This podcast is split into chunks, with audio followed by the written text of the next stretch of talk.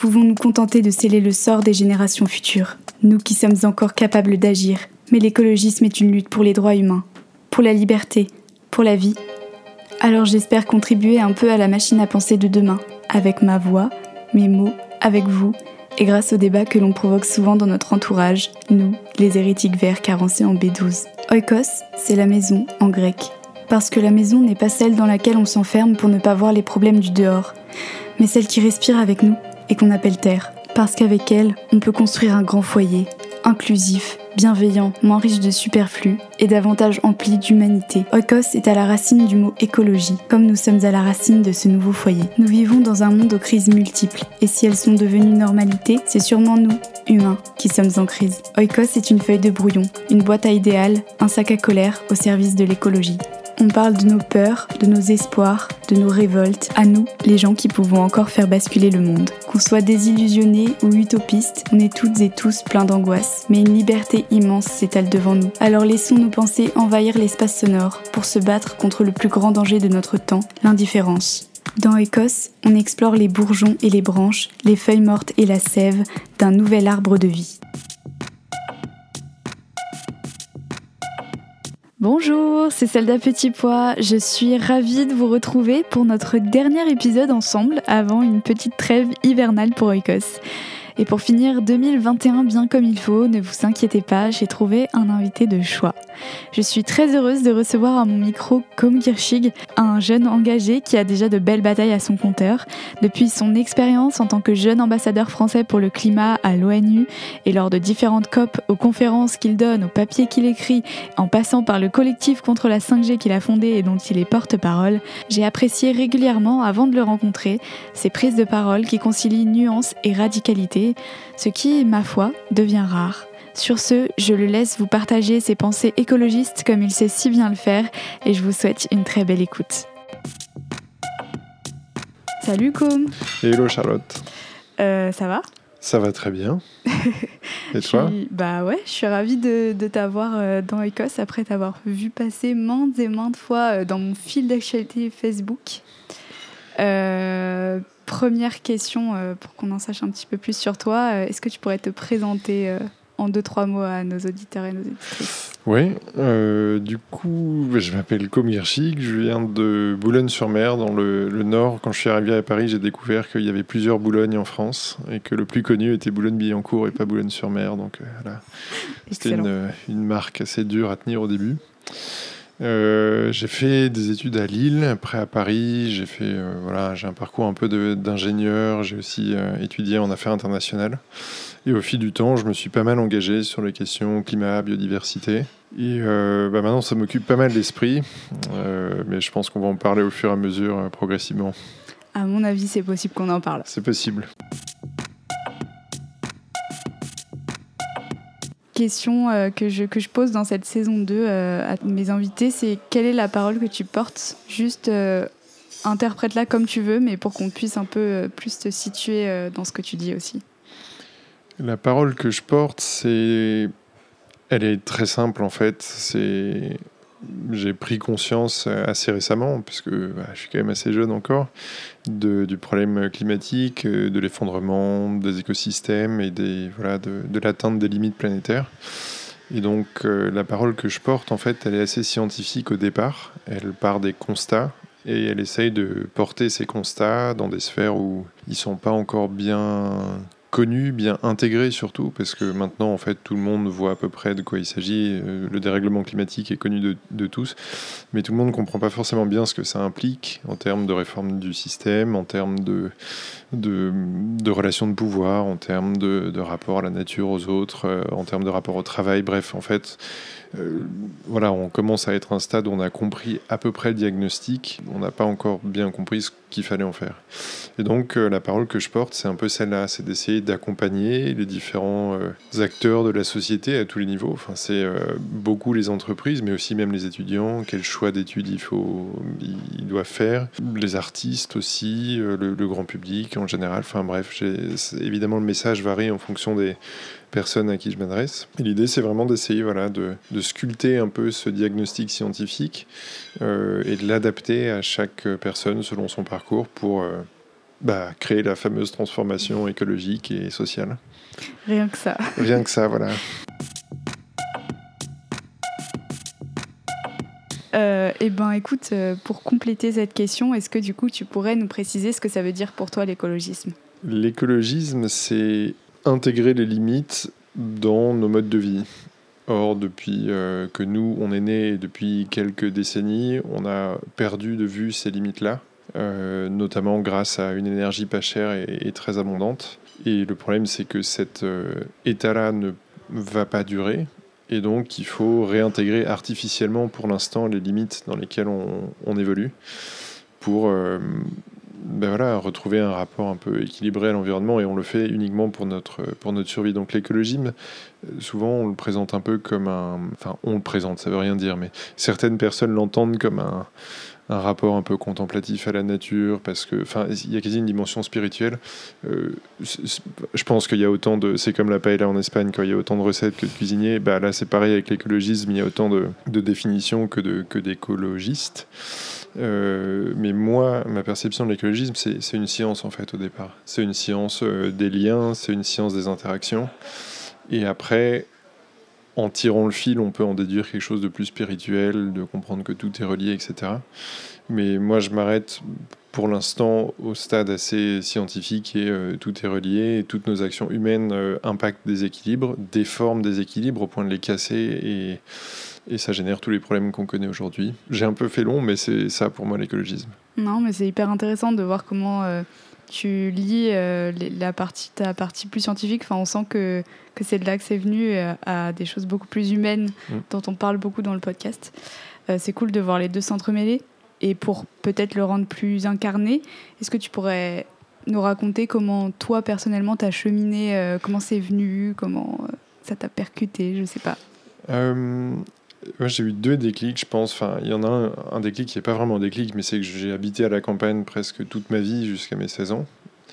Euh, mais vraiment à la, campagne, quoi. C'est-à-dire que le lycée, on était obligé d'y aller en voiture, que euh, on pouvait pas se déplacer autrement qu'en voiture ou à vélo, mais enfin bref, euh, voilà, pas de transport en commun. Que l'intégralité de mes week-ends, je l'ai passé euh, dans la boue à faire du vélo euh, avec euh, les, vaches et les trucs comme ça. Enfin, c'est voilà. Et ça, je pense que c'est un terreau de base qui fait que euh, j'ai pas un rapport très contemplatif à la nature, mais c'est juste, c'est juste complètement normal le week-end d'être en botte et, d'aller faire des trucs dans les champs et, d'être avec des poules, des animaux, etc. Enfin voilà, j'ai été élevé un peu là-dedans. Donc ça, c'est pas un déclic, c'est plus un contexte psychologique, je pense. C'est un peu, c'est mon socle, quoi. Et d'ailleurs, quand je suis trop longtemps à Paris ou en ville, euh, au bout d'un moment, au bout de, de 3-4 semaines, c'est plus possible. Il faut que je sorte, il faut que je rentre euh, quelque part où il y a de l'herbe et, des, animaux et autres, parce que sinon je, je supporte pas ce- l'artifice. Mais sinon, après le déclic plus politique, moi, ça a été la COP 21, où en fait euh, tout Paris était en ébullition à ce moment-là. Et en fait, c'était un déclic qui était en fait, avant d'être politique, qui a été vraiment intellectuel. C'est juste trouver ça trop intéressant d'avoir un thème euh, qui demande autant d'intelligences différentes, des intelligences euh, juridiques, artistiques, culinaires, euh, enfin scientifiques. On peut, bref, tous les champs sont invocables en fait pour traiter des questions climatiques et donc écologiques. Euh, il faut réinventer, voilà, enfin je dis culinaire, pourquoi? Parce qu'il faut réinventer la cuisine si on veut passer à des modèles plus végétariens, artistique parce que les imaginaires qu'on véhicule, par exemple dans le cinéma contemporain, doivent aussi être euh, transformés si on veut avoir une vraie transition euh, dure, quoi. Il faudra transformer la culture, donc ça passe par là. Et après, les, choses plus évidentes, genre le, cadre légal qu'il faut faire évoluer pour baisser nos émissions de gaz à effet de serre, protéger certaines zones, transformer nos rapports au travail, à la production. Et en fait, vraiment pendant la COP 21, toutes les librairies, les kiosques, etc., tous les podcasts, enfin tous les médias en général étaient focalisés sur cette question-là à travers toutes les disciplines humaines. Et à ce moment-là, bah, moi j'étais d'accord avec l'objectif, encore une fois, que j'abordais d'un point de vue vraiment scientifique, technique. Je voyais, il y a un gros problème. Et en plus, ce problème, ce qui est beau avec lui, c'est que c'est pas juste un problème de maths abstrait, c'est un truc. Parce qu'à ce moment-là, je faisais de la recherche en mathématiques. Je dis pas ça au hasard. Euh, euh, mais je, voilà, je trouvais ça fascinant de voir qu'en fait, tout le monde devait être sur le pont pour résoudre ce problème et qu'on n'y arriverait pas sans, sans une mobilisation collective. Et c'est juste, c'est vraiment ça au départ qui m'intéressait. Donc c'est presque la forme du problème plus que le problème lui-même qui m'intéressait. Mais je trouve ça, juste pour rebondir sur ce que tu dis, je trouve ça hyper intéressant aussi de voir. Euh, parce qu'on entend souvent, euh, oui, j'ai eu ma prise de conscience parce que en fait, j'ai paniqué quand j'ai vu l'état du monde, etc. Et je trouve ça aussi revigorant quelque part, euh, paradoxalement, d'entendre aussi. Enfin, moi, j'ai un peu la même sensation que c'est aussi une manière de pouvoir retransformer le monde, enfin reconfigurer en fait nos systèmes mais politiques, culturels, comme tu dis, mm. tout ce dont on se sert pour vivre en fait. Mm. Et, euh, et, ça, je trouve que le voir comme quelque chose de riche, de passionnant, et une manière aussi de d'avoir une opportunité de créer des liens entre nous, je trouve que c'est euh, c'est hyper intéressant d'entendre de ce point de vue-là. Je suis complètement d'accord. Enfin, là, on n'est pas face à une page blanche quand même, parce qu'il y a évidemment, il s'agit de créer une transition et pas de, tout raser pour reconstruire quelque chose de neuf.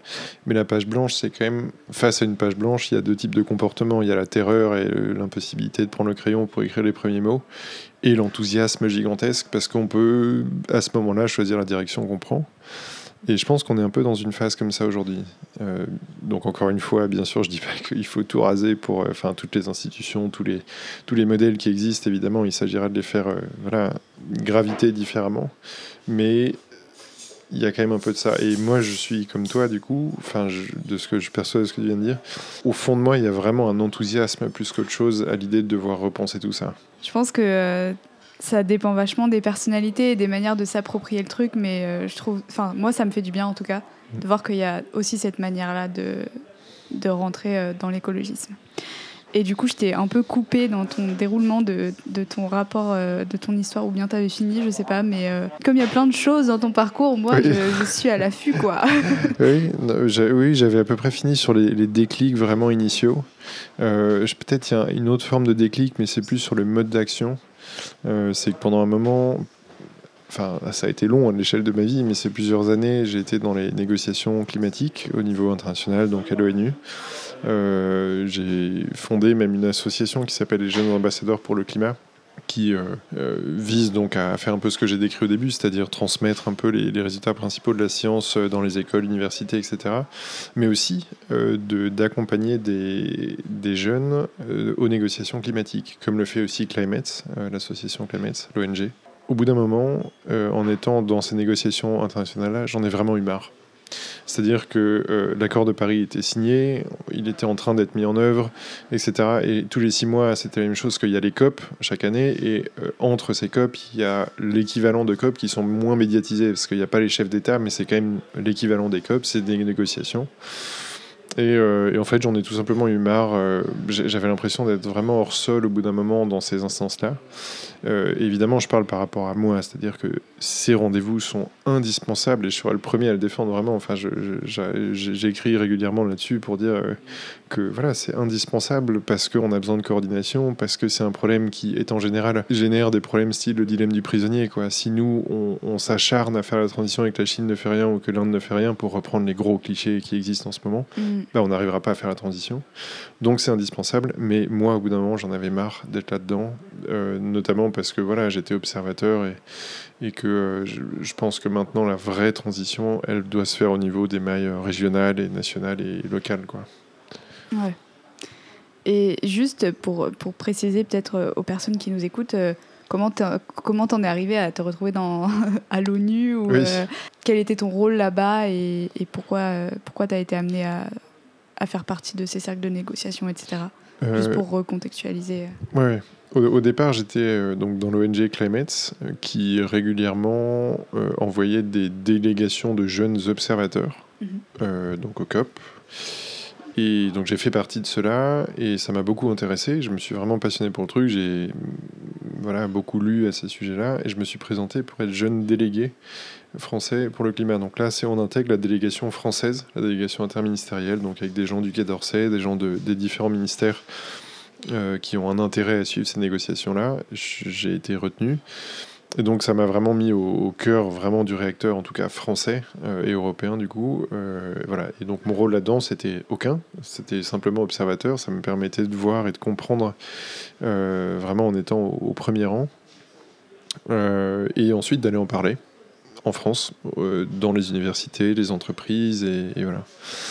Et après, euh, bah après j'ai progressivement arrêté d'y aller pour la raison que je, t'ai dite. Euh, voilà, en transmettant le flambeau, en essayant de former les, les gens euh, donc dans l'association Jack, du coup, pour voilà, former la relève, quoi, quelque part.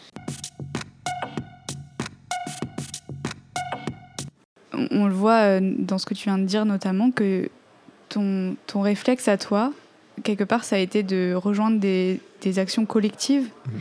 et, des, et des collectifs euh, divers et variés. Et du coup, je voulais te demander, euh, il y a souvent ce débat euh, action individuelle versus action collective, machin. Qu'est-ce que le collectif, ça apporte dans tous ces enjeux écologistes? Comment ça, comment ça t'a aidé à avancer dans, ton, dans ta réflexion ou, ou au contraire, quelles sont les entraves que tu as pu repérer voilà, qu'est-ce que ça, qu'est-ce que ça fait de porter ces questions de manière super collective? Le collectif, il y a pour moi deux, deux rapports au collectif. La façon dont je me suis engagé, moi, c'est toujours d'abord une distance avec le collectif. Ou non, allez, on va dire trois rapports.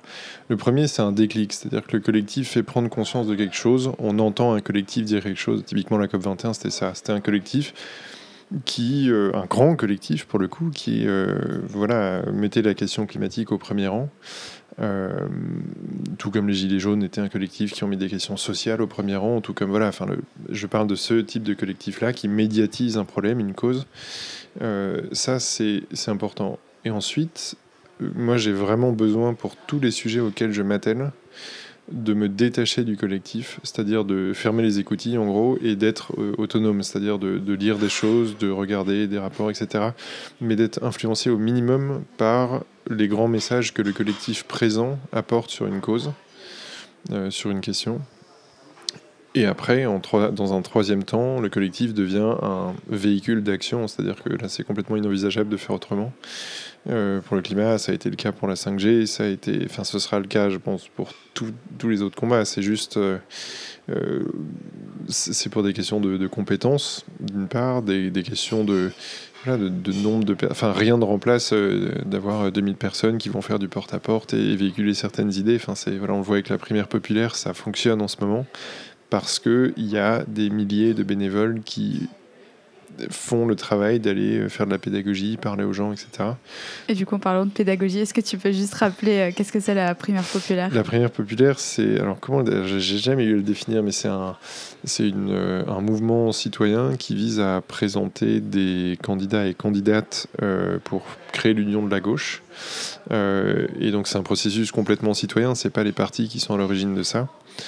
Euh, et qui vise à, voilà, favoriser une convergence des, différents euh, partis de gauche et qui aussi euh, met en avant des nouvelles techniques de vote. Je pense que c'est un point important de la primaire qui évite d'être trop clivant dans les techniques de vote aujourd'hui, quand on vote dans une primaire, en général, on met un nom dans l'urne et là, l'idée, c'est de faire un vote au, au, jugement majoritaire, ce qui permet de, voilà, si on aime tous les candidats et candidates, bah, de les mettre tous sur un pied d'égalité au premier rang.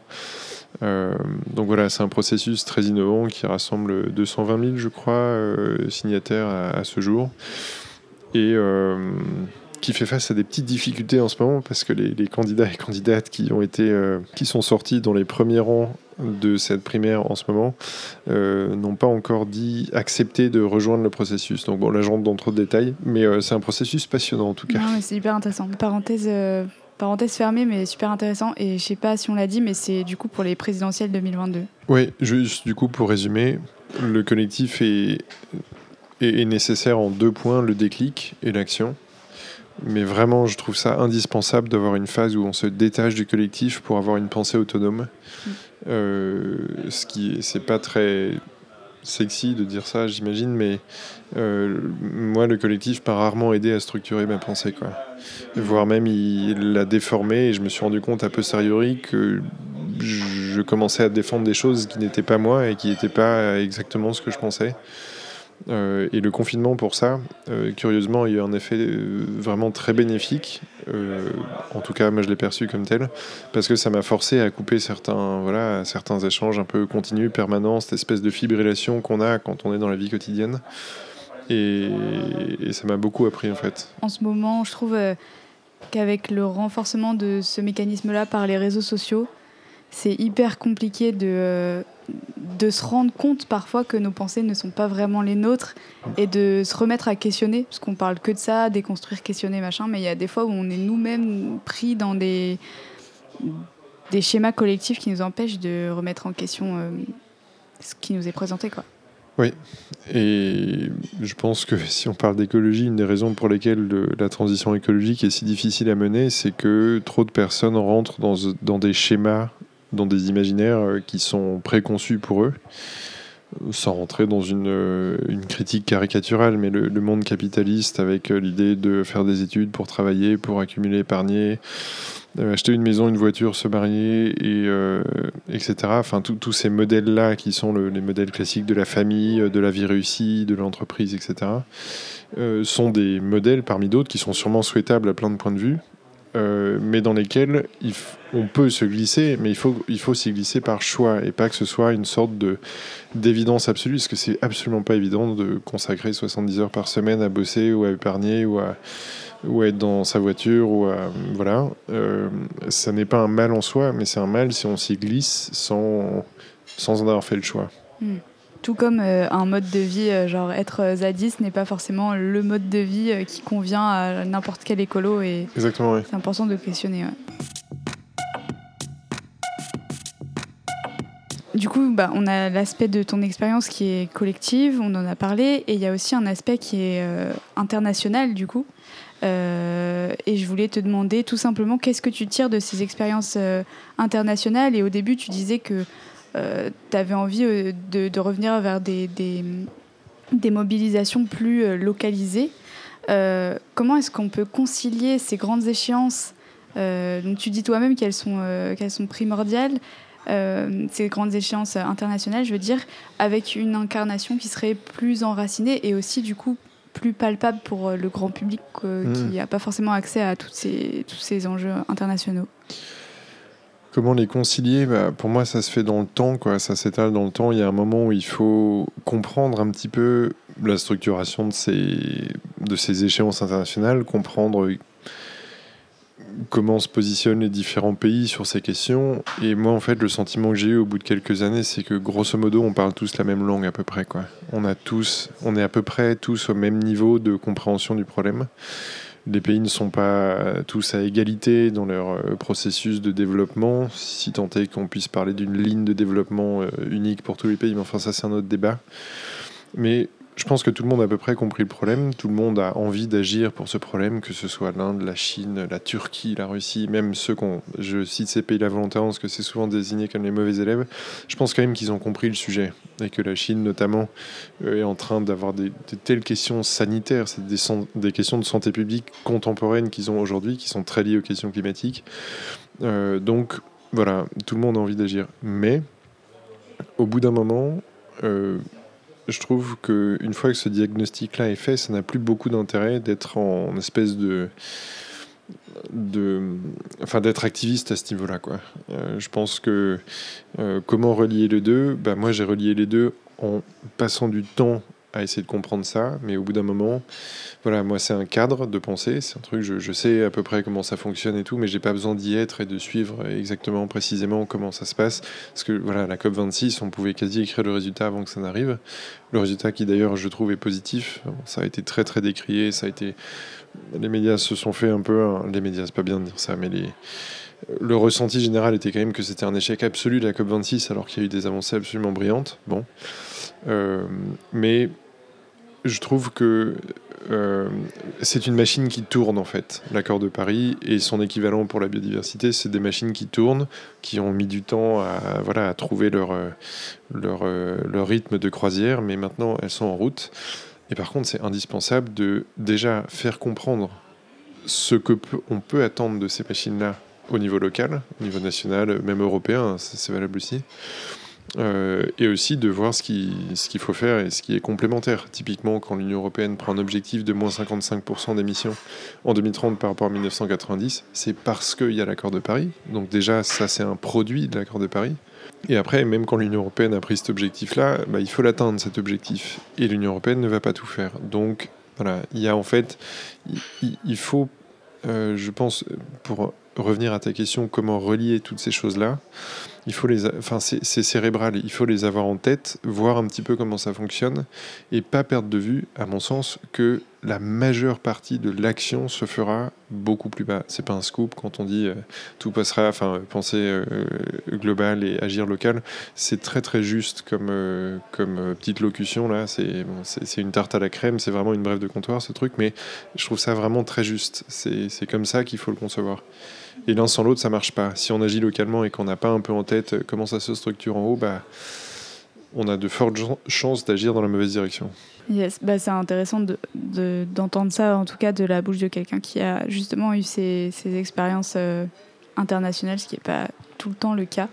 Euh, je sais pas si on, je sais pas si on a le temps, mais juste euh, si tu veux dire un mot de du coup la COP 26, peut-être que ça a mmh. éveillé la curiosité. effectivement, si ton bilan est pas celui qu'on a entendu dans tout la presse et tout. Euh. Oui, bah en fait, ce qui a généré l'espèce de, déception massive autour de la COP26, c'est qu'au dernier moment, il y a eu une petite, enfin une modification substantielle dans, le pacte de Glasgow, donc qui est le, texte final, en gros, la, la déclaration, euh, qui dit que, euh, en, gros, les États s'engagent à réduire leur consommation d'énergie fossile et non pas à sortir des énergies fossiles.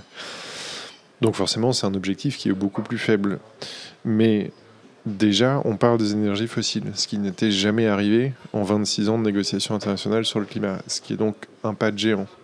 Ensuite, la COP26, c'est le moment où on a fait aboutir toutes les règles de l'accord de Paris, au sens où aujourd'hui l'accord de Paris, c'est un peu comme une constitution.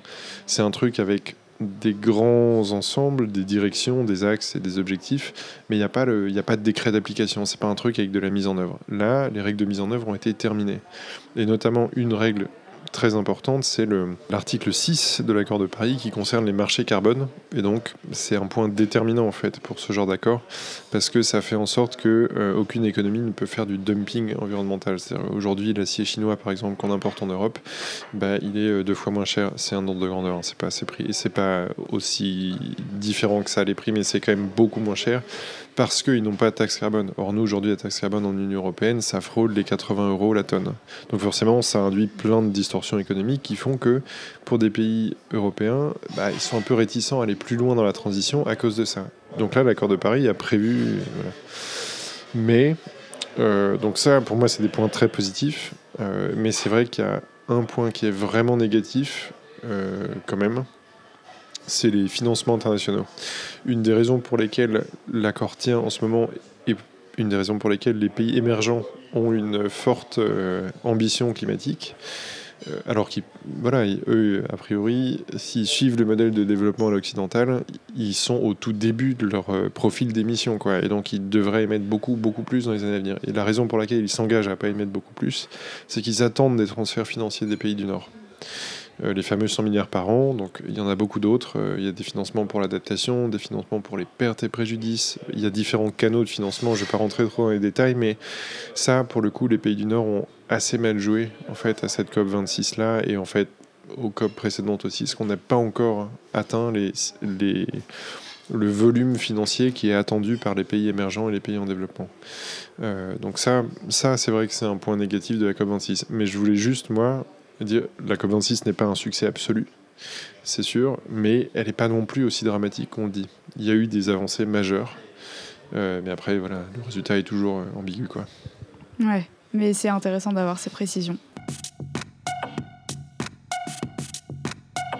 Sur un autre sujet, quoique, il peut être lié. Du coup, tu es quand même un habitué euh, des plateaux de différents médias.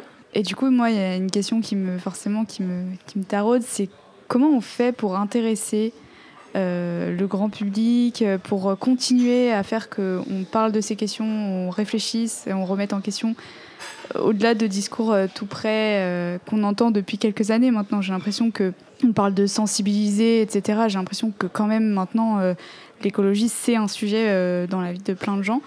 Comment on fait pour aller plus loin quoi, et qu'on continue d'en parler de manière intéressante? Euh, j'allais dire, on met des chaussures colorées. Non, mais enfin, je sais pas, il y, a des trucs comme ça. Euh, non, c'est évidemment absurde. Comment on fait pour intéresser? Euh, Je vais faire une réponse qui est pas très rigolote, mais je travaille énormément. et ça, c'est je ne l'ai jamais dit dans un média ou autre, donc ça peut je, je, vraiment, je bosse énormément, moi, pour me construire un peu un avis. Et notamment les choses que j'ai pu porter dans le cadre de la 5G, ça m'est pas venu comme ça tout seul euh, du jour au lendemain. J'ai vraiment euh, lu des, tas de bouquins, des tas de rapports. J'ai changé plusieurs fois de position avant de déjà voir le levier que j'allais utiliser avant de voilà d'être euh, à l'aise avec ce que j'allais défendre. Donc ça passe beaucoup par le travail. Après, évidemment, il ne faut pas non plus ignorer le fait qu'il y a un effet de mode. Étant jeune, un peu engagé dans les milieux climat, bah en ce moment c'est une matière première utile pour les médias. Euh, c'est un sujet qui est à la mode, qui le sera vraisemblablement plus dans les 3-4 prochaines années parce que déjà le sujet de la biodiversité va prendre le premier rang. Et aussi, euh, si les démocraties libérales se répandent de plus en plus, je pense qu'on aura d'autres sujets à traiter nettement plus brûlants. Euh, et c'est effrayant, mais il faut l'anticiper, ça. Il faut l'anticiper bah, pour maintenir ces sujets-là au devant de l'agenda parce que euh, il faut les traiter le plus à, à, court terme mais il y a fort à parier, j'allais dire, mais à craindre surtout que euh, on soit dans des contextes beaucoup moins favorables à ce genre de sujets qui sont des sujets de luxe quelque part, parce que c'est pas de l'urgence sociale directe tout de suite aujourd'hui pour nous dans les pays occidentaux. Ça l'est dans des pays voilà émergents, mais sauf les cas de précarité énergétique, mais c'est un, un, sujet très très précis. Je pense que comment on fait pour intéresser euh, bah, moi, ça passe par le travail pour aiguiser des positions, pour essayer de trouver des positions nouvelles. Et euh, bah, après, on bénéficie d'un effet de mode, qui est, c'est clairement une mode. Et voilà. Ouais.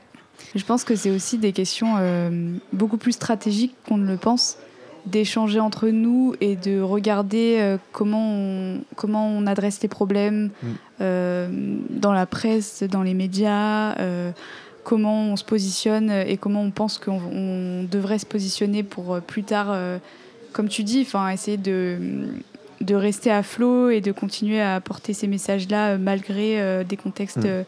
défavorables, etc. Et je pense qu'en fait, c'est c'est pas anecdotique, quoi. Enfin, tu vois, j'ai l'impression que c'est vraiment quelque chose que parfois on balaye un peu d'un revers de main, mm. alors qu'en fait, mais toi, ce que tu fais déjà avec ce podcast, euh, je vais renverser le, voilà, c'est moi qui vais te poser des questions, mais c'est déjà un, c'est déjà un contre-pied à la façon médiatique de traiter la question, qui est une innovation en soi et qui permet de, justement de s'ancrer dans le temps, d'éviter que ce soit une mode, parce que la façon dont tu l'abordes, euh, c'est pas des, pastilles de 10 secondes euh, qui, qui compressent un sujet au point de le, de le dénaturer presque. Et je pense que ce genre de format-là manque euh, de, de, discussions longues. Et voilà, bon, ça c'était le, tout petit aparté. Mais euh, stratégiquement, en tout cas, c'est intelligent de l'aborder comme ça. Écoute, j'espère que, que ça va se maintenir, euh, tout cette, cette, toute cette effusion aussi de podcasts, parce que ben il y, a le mien, mais il y, en a plein aussi qui, hmm. qui quand même portent ces voix-là, et c'est vrai que c'est important. Tu as, vaguement euh, évoqué euh, la 5G. Et euh, du coup, j'avais envie de, t'amener un peu à parler de ce sujet parce que c'est vrai que c'est pas du tout des sujets qui sont remontés dans les conversations qu'on a eues dans le podcast. Et je trouvais intéressant de, de, de, commencer à en parler, de défricher aussi pour les personnes qui nous écoutent et qui n'ont pas trop suivi cette question-là. Est-ce que tu peux nous raconter et nous résumer un peu les enjeux qui, qui, sont contenus dans cette question de la 5G et, mhm de la technologie. Et, euh, et enfin, moi, j'ai lu quelques, quelques trucs que, tu as déjà dit dans d'autres médias, donc j'ai pas envie de te faire répéter, mais juste ce que je trouvais intéressant, c'est que tu avais une parole assez nuancée, contrairement aux caricatures qui peuvent être faites sur ce sujet, parce que j'ai l'impression que la technologie, euh, c'est un peu la corde sensible de l'écologie. Euh, tout, de suite, on est, tout, de suite, on est des amis, quoi. Et donc, ouais, je trouvais ça intéressant que tu reviennes sur ça et aussi sur peut-être le besoin de nuance qu'il y a dans toutes ces questions. Oui. Alors, ça va être compliqué de, savoir euh, quoi choisir en, priorité. Je vais, d'abord dire le, déclic un peu que j'ai eu. Euh, c'est directement lié au sujet qu'on évoquait juste avant, les négociations internationales, etc. J'ai eu un besoin de, en gros, de mettre en œuvre ce que j'avais appris dans ces COP-là. Euh, genre, il y a une urgence climatique, du coup, euh, il faut au maximum essayer de réorienter le modèle économique. Bon. Et pour moi, la 5G était un exemple parmi d'autres, hein, mais un exemple très, très caractéristique d'une orientation économique délibérée, construite, artificielle, mais comme beaucoup des orientations économiques qu'on a prises les, les 50 dernières années, et qui va nous amener enfin, à, dépendre de, la consommation encore plus. La 5G, c'est une, fréquence, euh, tout simplement, une fréquence qui est vendue par l'État, une fréquence électromagnétique qui euh, permet aux opérateurs télécoms, SFR, Bouygues, Orange, etc., de d'émettre. Et ce qu'elle permettra de faire communiquer, cette fréquence-là, c'est des objets principalement. Il y a deux types de fréquences. Il y a les fréquences basses, les fréquences hautes. Les fréquences basses, ça permet d'optimiser la téléphonie. La téléphonie 5G ira beaucoup plus vite. Enfin, le Internet hein, sur le téléphone ira beaucoup plus vite. Et euh, la fréquence haute permettra de faire communiquer les objets entre eux. Une fois qu'on a dit ça, euh, on se dit, bon, très bien, euh, voilà, les objets communiqueront entre eux, parfait. La raison pour laquelle je me suis intéressé au sujet, en fait, elle est triple. La première, c'est que, d'une part, ça va donc générer cet Internet des objets. Je pense que d'un point de vue démocratique, euh, peu de gens ont éprouvé de l'intérêt là-dessus. La Convention citoyenne pour le climat, c'est 150 euh, personnes qui ont été euh, tirées au sort pour essayer de trouver des mesures, des dispositions pour atteindre moins 30% d'émissions de gaz, moins 40% d'émissions de gaz à effet de serre en 2030 par rapport à 1990 dans un esprit de justice sociale. C'est un peu laborieux de le dire. voilà. Et donc c'est un processus qui a abouti à la loi climat et résilience. Bon. Et donc ces 150 citoyennes et citoyens étaient euh, en faveur d'un moratoire sur la 5G à 98%. Donc déjà il y avait ça. Il y avait une assemblée de citoyennes et citoyens tirés au sort, éclairés, c'est-à-dire qui ont été formés sur le sujet, ont dit non, la 5G n'est pas quelque chose de souhaitable aujourd'hui. Évidemment, si on roulait sur l'or, si on roulait sur... Enfin, il n'y avait pas de problème climatique, de biodiversité, etc. Bah, banco, c'est super excitant comme truc, faut se le dire quand même. C'est quelque chose qui permet d'accélérer les communications, de permettre plein de technologies de robotique et tout. C'est excitant. Et je pense qu'un des gros problèmes, euh, souvent dans le, le rapport des écolos à la technologie, c'est de ne pas reconnaître que une fusée, un hyperloop, euh, un avion supersonique, c'est excitant et c'est magnifique. Et en fait, si on essaye de couvrir ça en mode tartuffe, euh, mais non, mais en fait c'est pas beau, c'est pas, ben non, on se trompe en disant ça. Il faut d'abord être honnête sur le fait que oui, c'est magnifique. Comme voilà, et moi, mon, ma réponse à ça, c'est que du coup, c'est un peu comme de l'art. C'est quelque chose qui, voilà, c'est un aboutissement, mais c'est pas un truc qui doit être répliqué et intégré à la structure de consommation, et du coup, qui implique que qu'on dépende de ça, qu'on produise en masse, etc. c'est un, petit aparté, mais bon. D'un point de vue écologique, en tout cas, la 5G, c'est déplorable. Et le Haut Conseil pour le climat, qui est donc cette agence indépendante qui a été créée par Emmanuel Macron, il faut le rappeler hein, quand même, il aura fait beaucoup de mauvaises choses d'un point de vue écolo, mais il aura fait aussi beaucoup de bonnes choses, dont ça. Euh, je n'ai pas voté pour lui, je ne voterai pas pour lui, mais quand même, il faut quand même rendre à César ce qu'il a à César, et il a créé ça. Euh, et donc le Conseil pour le climat a dit que euh, la 5G provoquerait une hausse des émissions de un peu moins de 7 millions de tonnes par an supplémentaires euh, en 2030. donc voilà, l'impact climatique est, réel. Donc démocratie, climat, et après, bon, là quand j'ai commencé à aborder les questions de, de santé, c'est là qu'il y a une espèce de de levée de bouclier euh, médiatique, etc., où j'ai vraiment j'ai pris cher, hein, pour utiliser une expression euh, pas très jolie, mais voilà. Mm. Euh, j'ai écrit une tribune dans Le Monde le jour où le rapport de l'autorité de santé est sorti. Et ce rapport disait il y a deux études qui montrent que on ne sait pas trop, a priori, il n'y a pas d'effet de la 5G. Et en fait, j'ai mis en rapport cette étude-là de l'autorité de santé avec le discours permanent de la ministre de l'Industrie, du secrétaire d'État numérique, etc., qui disait bah il y a un énorme problème. Euh, enfin, il y, a, pardon, ça c'est moi qui dis, il n'y a pas de problème. Il y a 28 000 études qui montrent que la 5G ne pose pas de problème sur la santé. Et moi, en fait, j'ai essayé de dire, mais en fait, comme tu l'as dit très justement, on est tout de suite rangé dans la case marginale, euh, amiche, euh, complotiste aussi.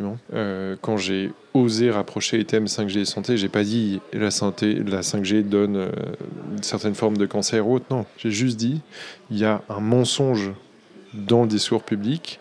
Quand le secrétaire d'État au numérique, Cédric O, dit il y a 28 000 études, et il dit ça sur des chaînes de grande écoute, hein, sur LCI et compagnie, euh, il y a 28 000 études qui montrent que la 5G est euh, voilà, neutre sur la santé, n'a aucun impact, et que l'autorité de santé dit, après plusieurs années d'études, il y a deux études valables qui ne montrent rien, en gros, je trouve que c'est un mensonge public, c'est un mensonge d'État, je ne sais pas comment l'appeler ça en termes juridiques, mais en tout cas, il y a une véritable malhonnêteté sur la façon de comprendre le problème.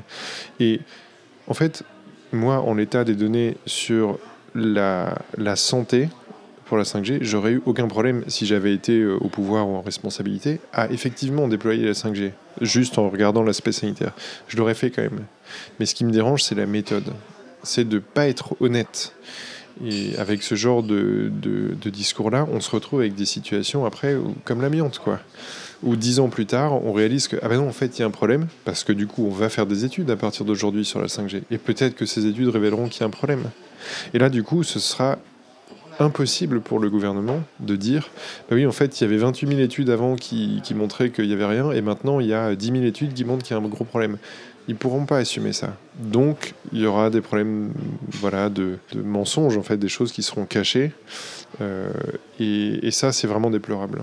Donc, euh, voilà. Bon, j'ai fait déjà une réponse longue, mais voilà, il y a au moins trois critères qui m'ont poussé à, agir sur la 5G. Peut-être limite plus que le sujet en, en lui-même, je trouve que la manière, enfin les points que tu soulignes avec la manière de regarder le sujet sont intéressants. Euh, par exemple, euh, ces questions d'honnêteté ou, de mal, ou de malhonnêteté, j'ai l'impression que c'est un truc qui se répand de plus en plus. Euh, on est dans des, un peu des formes de militantisme. J'aime pas ce mot parce qu'il fait trop pédant, mais genre performative. Mmh. Et, et, je trouve qu'on on se range dans des postures, que ce soit écolo ou, ou je sais pas, euh, libéral ou quoi, qui sont des postures où en fait on, a perdu euh, toute capacité d'empathie avec le camp adverse. Mhm.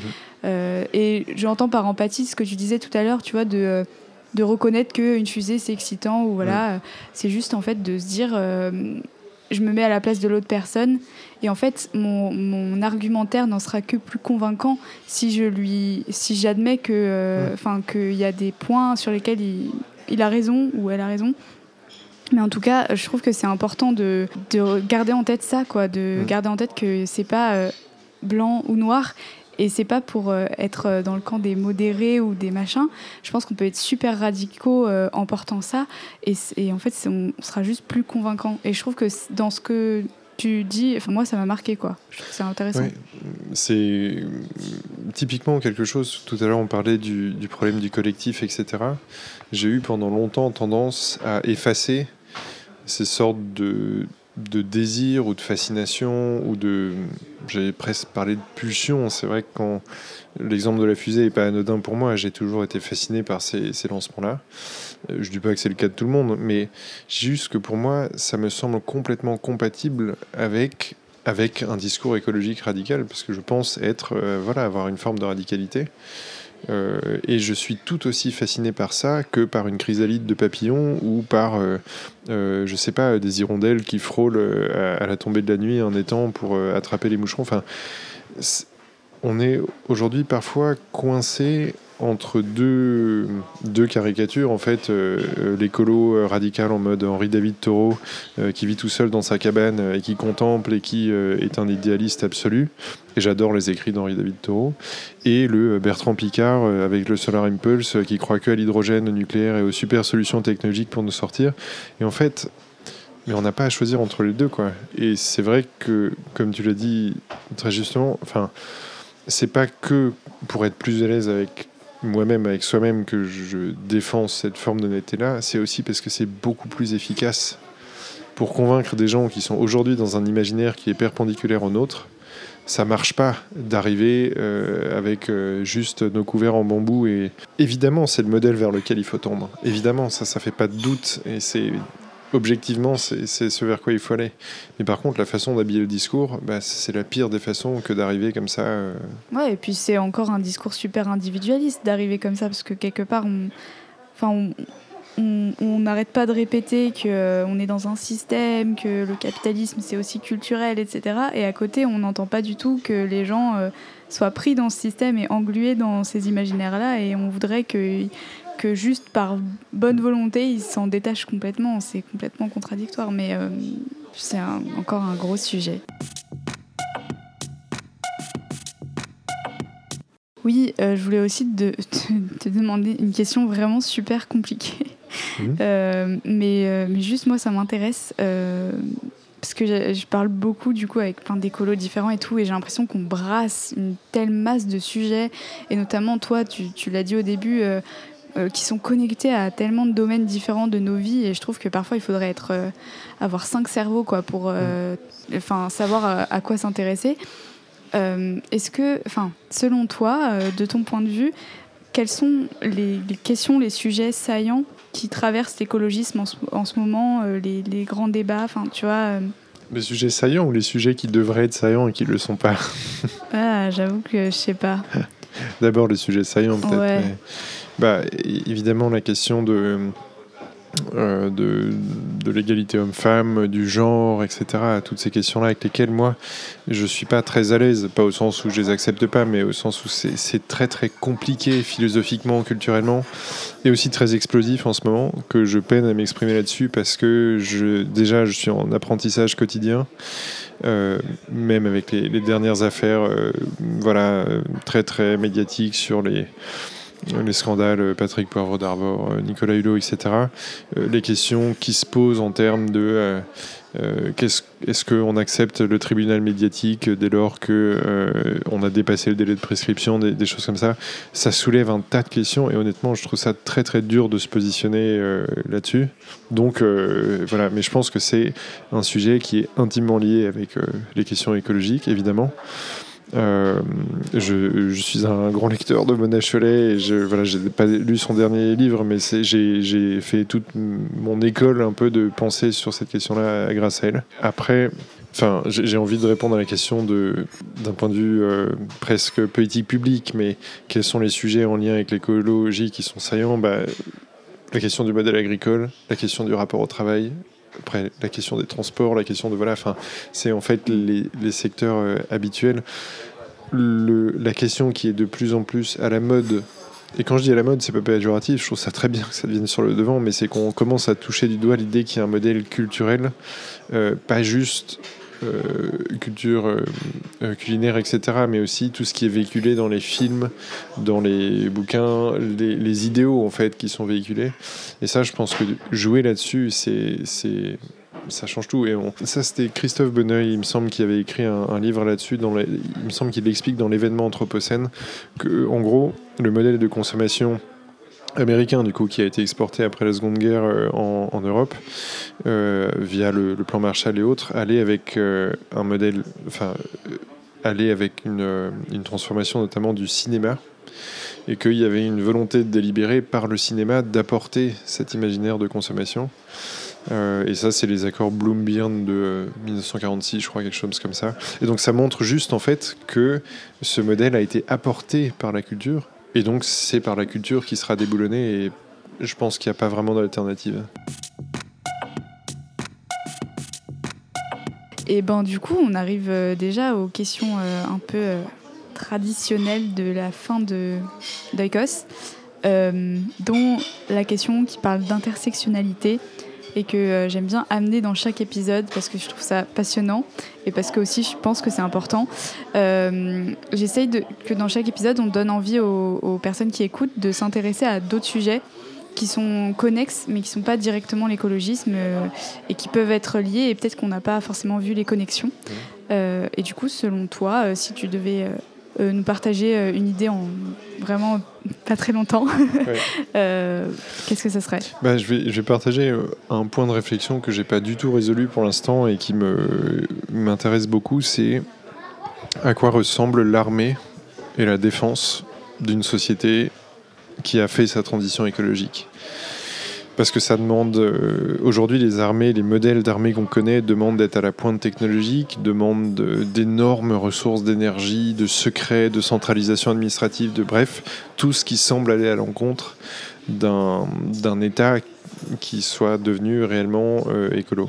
Et donc moi c'est un peu une question pour l'instant, je ne sais même pas par où commencer pour la traiter cette question-là, c'est à quoi devrait ressembler une armée euh, et un système de défense. Alors évidemment, dit comme ça, c'est pas très sexy comme thème, mais je pense que c'est typiquement le genre de question qui nécessite pour les écolos une réponse parce que euh, sans répondre à ces questions-là, on n'est pas crédible. On voit très bien comment faire pour réduire le commerce international, pour faire la transition agricole, pour mettre plus d'éducation au développement durable dans les programmes scolaires. Ok, tout ça, c'est une question de temps. Mais en termes de modèle d'État, je pense qu'il y a vraiment un point noir de réflexion sur cette question-là. Bah écoute, euh, c'est euh, assez insolite entre guillemets. Euh, genre, je m'attendais pas à ce que tu parles de ça, mais effectivement, c'est une réflexion qui mérite d'être posée. Et enfin, bah, les dernières questions du podcast, j'aime bien parler un peu d'avenir. Et, et pour moi, ça passe, ça, oh, ça passe, c'est la fin de la journée, par les peurs et les espoirs. Et du coup, je voulais te demander un peu bah, quelles, sont, quelles sont tes grandes peurs pour l'avenir et quels sont, à l'inverse, tes plus grands espoirs et ce qui te porte pour le futur? Ma grande peur, et je l'ai évoqué un peu tout à l'heure, c'est qu'on rate la fenêtre de tir qu'on connaît aujourd'hui. Euh, où on ne réalise pas, et surtout nous, jeunes générations, ce que ça veut dire de vivre dans des pays en paix. Euh, et que ça fait que quelques décennies que ça dure, et il n'y a aucune raison que ça dure beaucoup plus longtemps, sans être... Euh, voilà, enfin, bon, je, suis optimiste quand même par nature, hein, mais je, suis aussi, j'espère, un peu pragmatique, et je vu ce qui se passe en Europe de l'Est, vu la façon dont l'Europe évolue, vu, euh, bref, je crains fort que la fenêtre pacifique qui nous laisse quand même des marges de manœuvre gigantesques pour faire la transition, cette fenêtre-là est en train, à mon sens, de, s'amincir. Et donc, euh, j'ai peur, c'est donc ma grande peur, qu'on rate le coche, qu'on rate cette fenêtre-là. outre tous les aspects évidemment dramatique que, des guerres ou des euh, déstabilisations euh, à l'échelle du globe pourraient entraîner en termes de, de, de vie humaine, etc. Mais même d'un point de vue, euh, là, puisque la question porte vraiment sur l'écologisme, euh, c'est ma peur principale. Et pour nous donner un petit peu de, de, de baume au cœur, un petit espoir euh, ah non, mais pour contrebalancer bah, L'espoir, il est gigantesque. C'est que on est des, des centaines de milliers, on est des millions, des dizaines de millions à l'échelle du globe à être bien convaincus de ça, à être à l'aube de nos vies professionnelles, artistiques, culturelles. On est nombreux à partager ce sentiment d'enthousiasme face à toutes les dimensions du monde qui sont à reconstruire. Enfin, quand on voit aujourd'hui toutes ces personnes qui décident de se lancer dans des carrières artistiques, des, carrières de, euh, je sais pas, des, retours à la campagne pour euh, créer des lieux, pour inventer des nouvelles façons de coexister. En gros, il y a tout à faire et, ça, c'est un, espoir gigantesque. Enfin, moi, honnêtement, je suis très très positif sur tout ça. Euh, il y a une, montre, enfin, voilà, un chronomètre qui est un peu en train de tourner, un sablier plus exactement qui est en train d'arriver à son terme. Mais je pense qu'on est à un moment de, l'histoire de l'existence humaine qui est charnière et qu'on n'a jamais été aussi proche qu'aujourd'hui de la transition et de d'arriver à trouver des nouveaux équilibres. Donc il faut, c'est même pas qu'il faut garder espoir, c'est que c'est c'est naturel d'avoir de l'espoir aujourd'hui, objectivement. Cool. Ben, merci beaucoup. En tout cas, c'était euh, super intéressant de t'avoir au micro. Et merci à toi. Un grand merci à toi, Com, euh, d'avoir partagé ce moment avec moi et avec les auditeurs et auditrices d'Oikos. Et puis merci à vous, euh, chères personnes qui êtes derrière vos écouteurs ou votre casque ou je ne sais quoi, euh, et qui êtes restés avec nous pour ce moment et qui avez partagé aussi peut-être l'année 2021 avec nous, avec Oikos. Écoutez, je vous souhaite de très très belles fêtes de fin d'année.